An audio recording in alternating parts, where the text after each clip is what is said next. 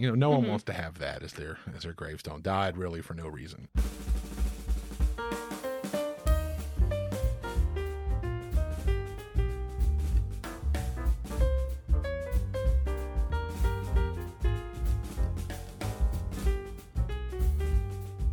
Welcome back to Sterling Municipal Library's podcast, All Booked, where we talk to you about the books we'd like to recommend.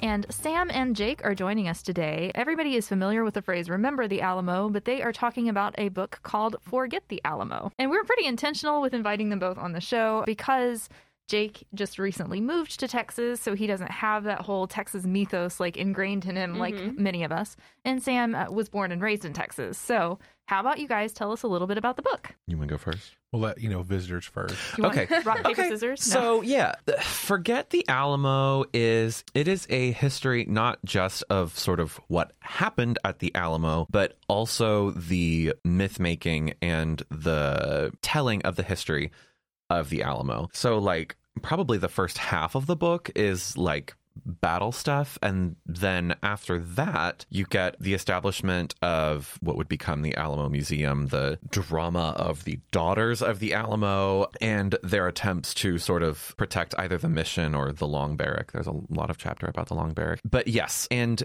I guess to sort of describe it a little bit it's very conversational and casual in tone. There's some there's some cussing um, which is which I don't think is like standard for a lot of history texts like Yeah. this. And they certainly like they they have a thesis, which is essentially that that a lot of the Alamo myth is just not true. Their their primary mode is sort of like debunking those myths. Okay. That's like their primary motive. And I don't know. Sam, how do you feel? No, that's what you're describing. It's great because really it does come in and take, and it shows kind of the lineage of how the story changed over the years. How initially what now is being called revisionism was the initial story, Okay. and then sometime around the turn of the century into like from the you know the 19th to the 20th century, people started making up all these grander stories to kind of make it seem more important than it was. And it kind of goes where as you get second generation from it, people start making up, well, my grandfather did this. And that's kind of where the daughters come in because they were all like, well, you know, my grandfather, my great grandfather fought in it. And it was this and it was amazing and all these things happened. Where at the time, even as they researched current to then, newspaper articles, a lot of it was like, yeah, this happened. This is what happened. They were kind of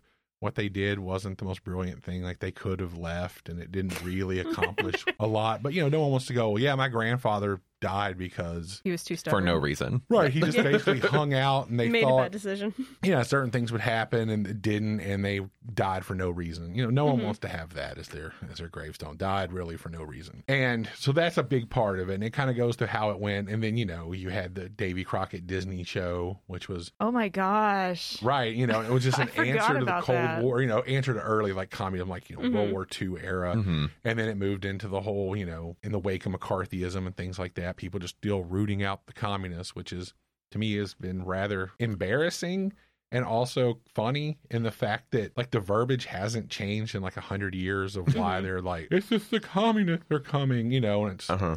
It's like, well, dude, it's been like a hundred years. Like, I don't think it's gonna. Ha- at what point does the wolf cry become, where people start looking around like this isn't real? Like, we're like a hundred years, and the boy cried wolf in Texas. For me, you know, I'm sure for Jake it got boring, but growing up here in Texas, like, you know, it's like, ooh, find out all the family drama. Secrets. So yeah, Mhm. so as they're all infighting, I when Jake first brought it, I was like, yeah, that's where it started kind of losing me, and I'm like, ooh, family drama. like, let me sit down and see what's happening The- here. Yeah, the stuff with the Daughters of the Alamo is fine. it was fun. So uh, I have not been to the Alamo. First off, for some So, context. and actually, interestingly, uh, my follow up question to you was going to be after reading this, do you want to go visit? I want to go to San Antonio. yes, San Antonio is wonderful. Yes, I want to go to San Antonio, and, and I might stop by the Alamo. So this was not a good. This isn't the first book of Texas history that I've read. I've read like a couple other things, although they weren't necessarily about the Revolution particularly. But I don't think it was a good first first sort of history of the revolution because it was so dedicated to debunking those myths when I myself was not really like familiar with the myths. and that makes so sense. yeah, they're talking about Travis's line in the sand, and I was like, I don't know who Travis is, and I uh, have not even heard this line in the sand story. So so yeah, he drew a li- he drew a line in the sand and said like, if you wanna if you wanna leave in something, Well, That the was a good legend. Voice. he didn't actually do it. That's the thing. It's Uh-huh. a lot of this was something that didn't pop up until all first sources were dead. It was like, and then he did this, and I was like, no, no, he didn't. Yeah. But I mean, growing up, it's kind of cool too to see kind of me and Jake are very much like the thesis of the book too. When it gets to the end, is you know, while we're not that far apart, we're good like what twelve years apart, fourteen age wise. Oh, yeah. Yeah. Yeah. So, yeah, there's over a decade difference between us. And the way it's taught, even though, you know, again, Jake not being a native Texan, but still the way it's taught and the way people are seeing it now is not the same way. Like, like I said, I remember seventh grade Texas history.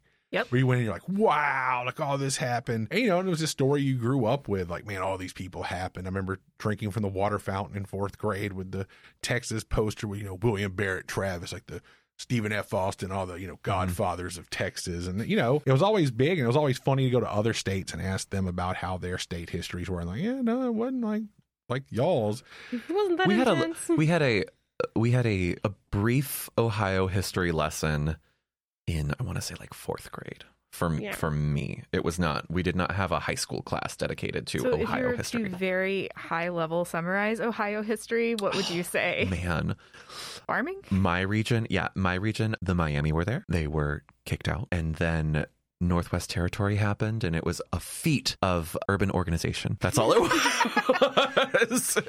Townships. we had we had like a class kind of kind of like they do here that is just like one of your history classes is Louisiana history because that's where I'm from but it's not like as people aren't as fervent about it they're not Mhm. like woo Louisiana like and, and honestly the class is basically just like stuff stuff stuff Louisiana purchase Uh-huh. stuff stuff Yeah. stuff like there's nothing really in there that people like build a mythology around. So it is very strange coming to Texas and having this like inbuilt like mythos living within people and people that you wouldn't expect. Because I don't think like we would expect Sam to be like, "You triggered the Texan in me." Oh no. Oh no! I mean, Yeah. I remember the the first time I went to San Antonio to see. I think I, I visited the Alamo like probably five times in the Five four days we were there, just to get different pictures at different points of the day and just to go through. Huh. and even from that, I will say it is probably one of the most underwhelming historical things I've ever seen. Because you go there, and I mean, it's like they even bring it up in the book. It's not even the fact that the Alamo's not that big. Like that, that's okay. Like I've been to places that weren't Yeah. that big Mhm. and that's fine. But as you're standing from the out, you turn around, you look behind you, there's like Ripley's Believe It or Not. Yes. Like, Oh. there's a wax the museum, and it's just kind of like this is like trash places across the street from this historical thing, and that's Mhm. Kind of what blows me away about the book is how many people are fighting over. Well, we don't want to do this. We're not going to move things to make it more accurate Mhm. because if we move the the cenotaph, which is the big thing, we're like grave, which I still haven't picked up on. I mean, I've read quite a bit, but I'm, I think it's believed it was put over the pit where people were well, because all they did after they killed everyone was threw them in a pit and burned them. Yeah. Mhm. But then you, you read it, and it's like, well, no, there were three different thing fires lit in different places, so it's not like it's great. They're like, well, it's our graveyard and blah blah blah. But at the same time, these people are not wanting to acknowledge that there was a large Native American graveyard there Mhm. at the site. So it's really weird. And they're like, you know, they want to move it basically 100 yards.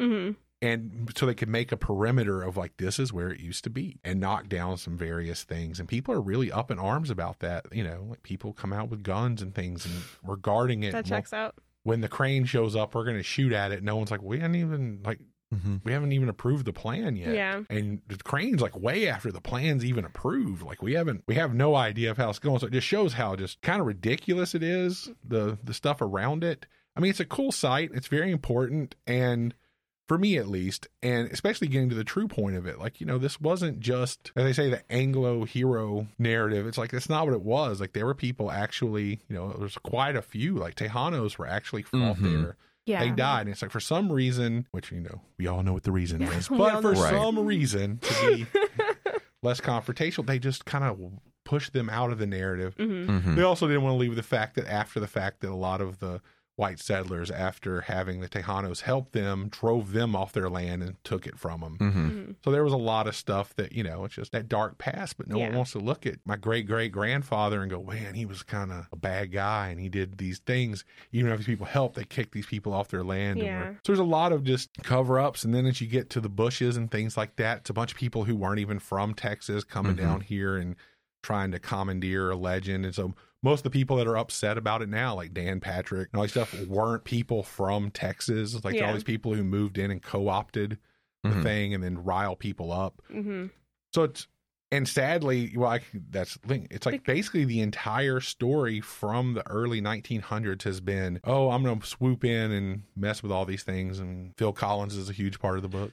Yes. What? And yeah, Phil Collins is a is a huge Alamo head and has and over the years like amassed this huge collection of like Alamo memorabilia that are supposed to be like like primary sources or like things that were actually there, but the vast majority of them are fake. Yeah. And then just like Dan Patrick apparently like hates this book a lot too. That makes sense. He's There was a- purposely come out and spoke out against it. Is And Dan Yeah. Patrick the one with with an eye patch?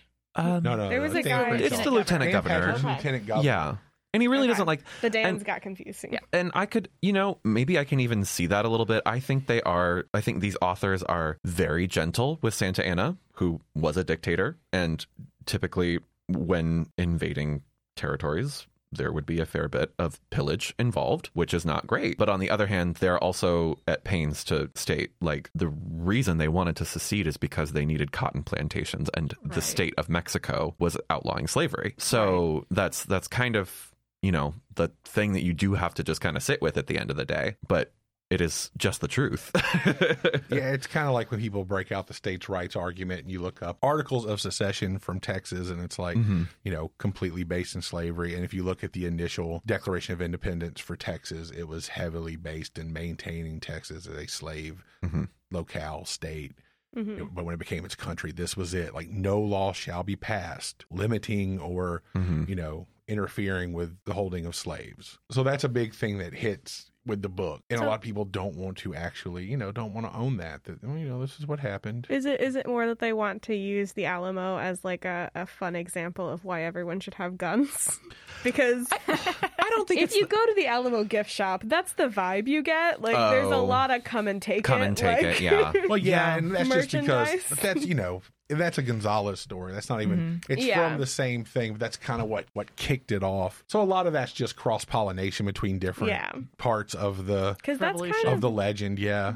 as a non-Texan, like who just ra- randomly stumbled upon like the Alamo as a thing. Because like yeah, we've heard of it, but like no one ever like told anyone the details. You just hear remember the Alamo, and you're like Come okay, and take it. yeah i i knew like Sure. going in like I, I knew crockett was there i knew that they all died and i knew it was in san antonio. But other than that like that's all i knew. So it's very weird to see like these days like what it's associated with because it kind of makes you like form your opinions of it before you even learn about what actually happened because of the ways that you're getting the information. So like if i only hear it from people like in like certain like contexts i'm gonna be like oh okay so it's a thing that like xyz people really Mhm. care about or like texan people really care about because again not from texas weirdly they don't talk about the alamo in Well, louisiana they it does. Oh, go ahead. Oh yeah, well they they also have like I, I think one of their kind of more poignant sections is where they're Mhm. talking about Tejano or recent Mexican migrants to Texas who come and they take their hes- Texas history class, and in that entire section, they're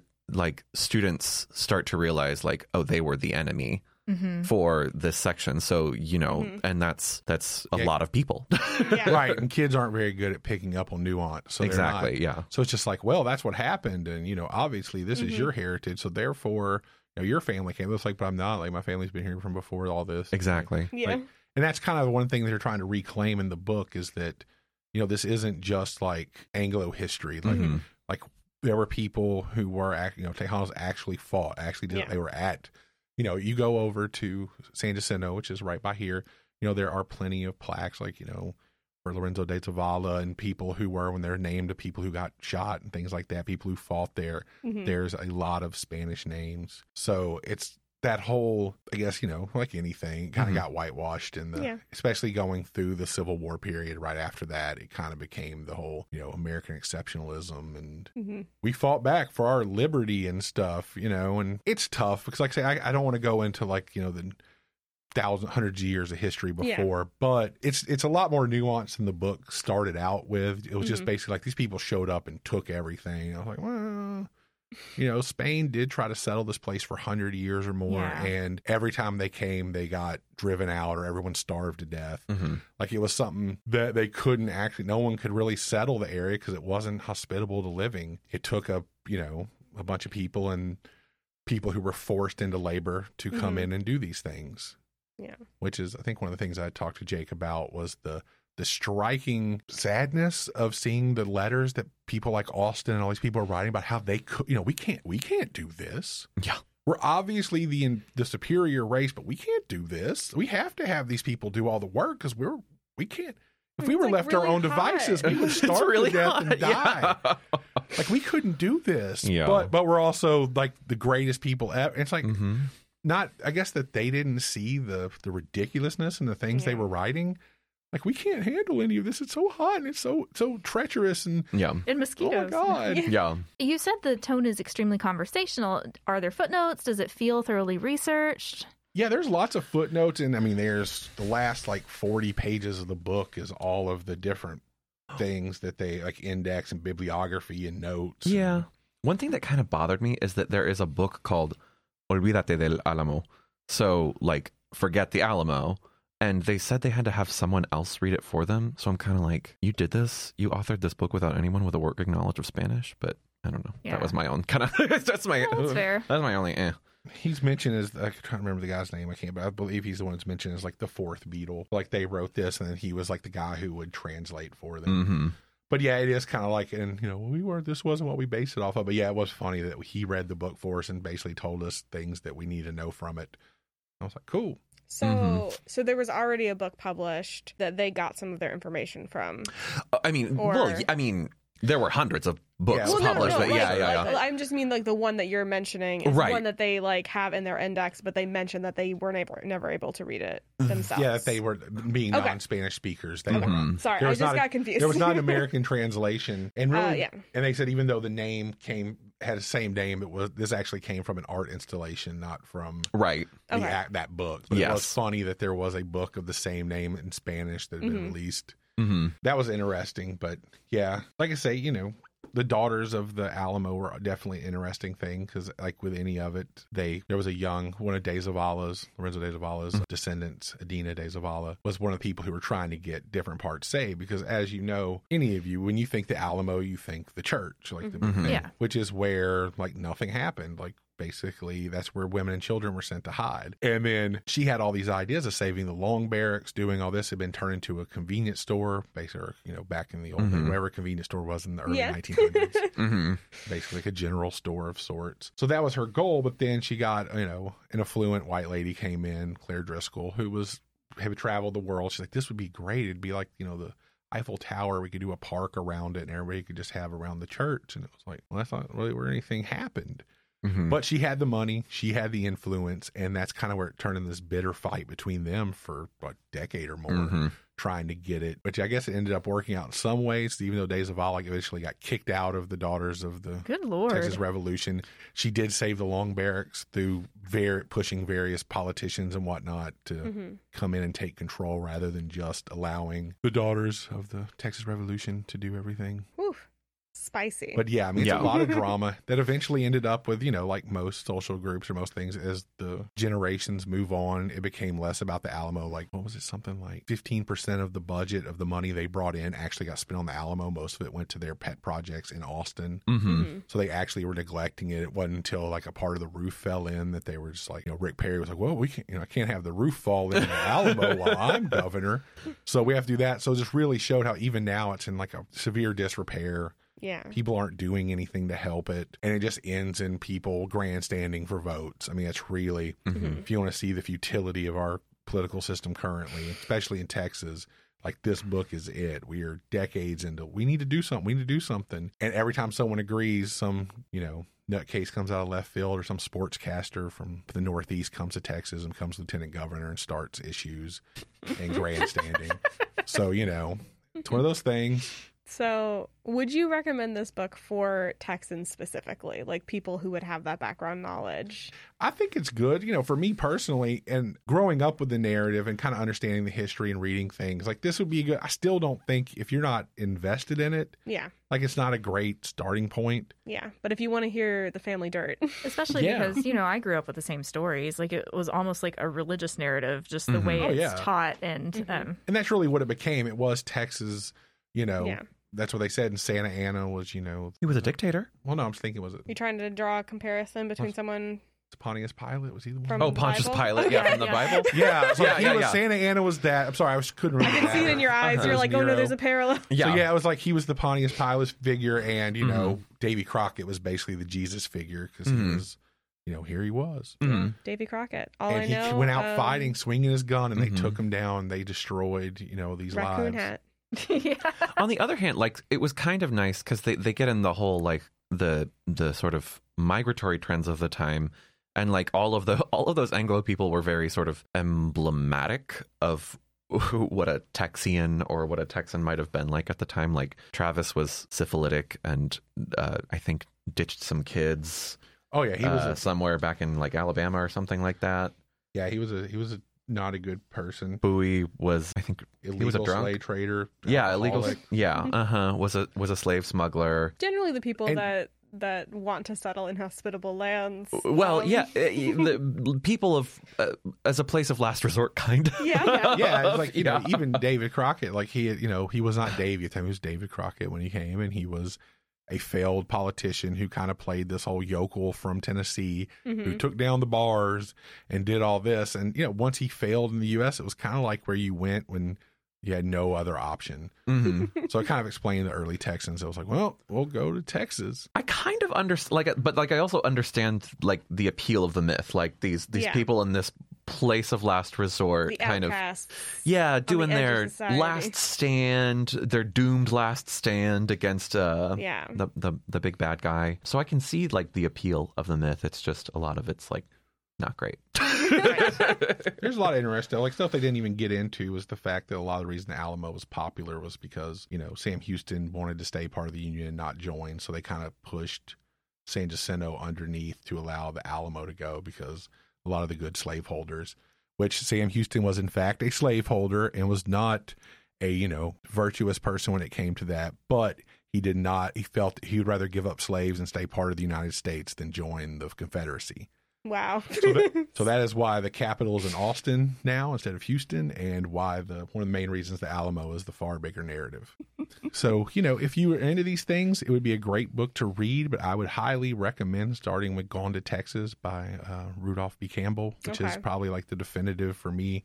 After reading a lot of this stuff, like Texas history, where it's a lot more pulled back and it starts from like the earliest people, but it also covers a lot of this and okay. less slanted detail. Like this is definitely a, if it was a debate, this would be one side. hmm Mhm. It's not Yes. told from a very Neutral. balanced. Yeah, it's kind of the, the opposite side of the Well, coin. it's almost reactionary because they are reacting against what the common narrative is that's Yeah. handed down. It in is all called the Yeah. Forget the Alamo. That's so- a pretty like aggressive Yeah. title. uh, no, yeah, it is. It Yeah. is based in truth, like way more than the actual story we get Mhm. told. Story we all you got told, and well, I got told my age. Kids now, you know, it wouldn't be the same, but back then was very much a legend. It was not Yes. true. Like there are firsthand accounts. There are people from both sides, people who survived. hmm You know, soldiers, Mexican soldiers. They have their diaries and journals they kept, letters they sent. Other people sent letters that lay out.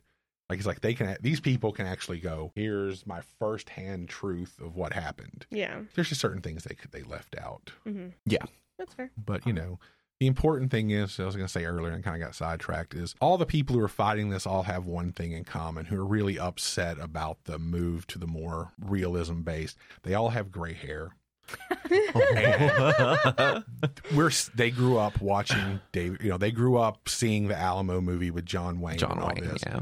So, you know, they grew up pl- running around their little fake coonskin cap, shooting, you know, their fake rifle in, out in the woods and pretending they're like taking down the bears or they're, them and their friends are having the Alamo thing and all of this. And as time moved on and these people kind of go by the wayside, we're going to see a shift to the more inclusive, the more actual realistic Mhm. based.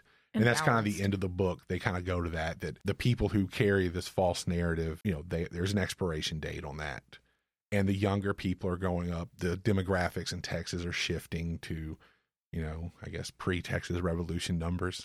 And uh you know it's gonna come where re- you know eventually as ugly as it is or as much you don't want the truth does bubble up. It may take 200 years but it's Mhm. going to happen. And you know that's kind of where we're at now. And maybe the Alamo will at some point, like the actual museum facilities will at some point sort of reflect that more. And that's kind of what's history. cool for me is it made the Alamo site a lot more interesting to me because well where the Ripley's Believe It or Not is was Yes. also the original Woolsworth where apparently was the first integrated lunch counter Mhm. Oh wow. in San Antonio. So that's at one corner. You could easily, you know, you could make that up to period Yeah. and make it look like the old Willsworth and have that. You could do the stuff. There's a, you know, again, it's a burial ground for native Mhm. culture. So you could actually have that. So here at this one little, and when you get there, it's the size of maybe a couple city blocks. When Yeah. you break it all down, It's very small. You have, you know, a significant Native American burial ground. You have the Alamo fight where this happened. No matter what, it was a significant battle in the, you know, of the big three battles that happened, or the three, or the two speed bumps in the Mhm. battle that happened. And then you have, you know, the first integrated lunch counter in San Antonio. And there's also five other beautiful missions in San Antonio that And complete this. They're on a wonderful bike trail too. If anybody's Oh, into bicycle cool. riding. Mhm. So the point is that it's a pretty amazing location when you break it down. Mhm. And the fact that people just want to keep it so one dimensional is rather tragic. I think that's fair. All right. Well, thank you guys so much for co-reviewing this book together. It was really nice getting multiple perspectives on something that you know Sam and I grew up with a very unbalanced education on. So, and stay tuned next week for more fantastic book recommendations. Bye.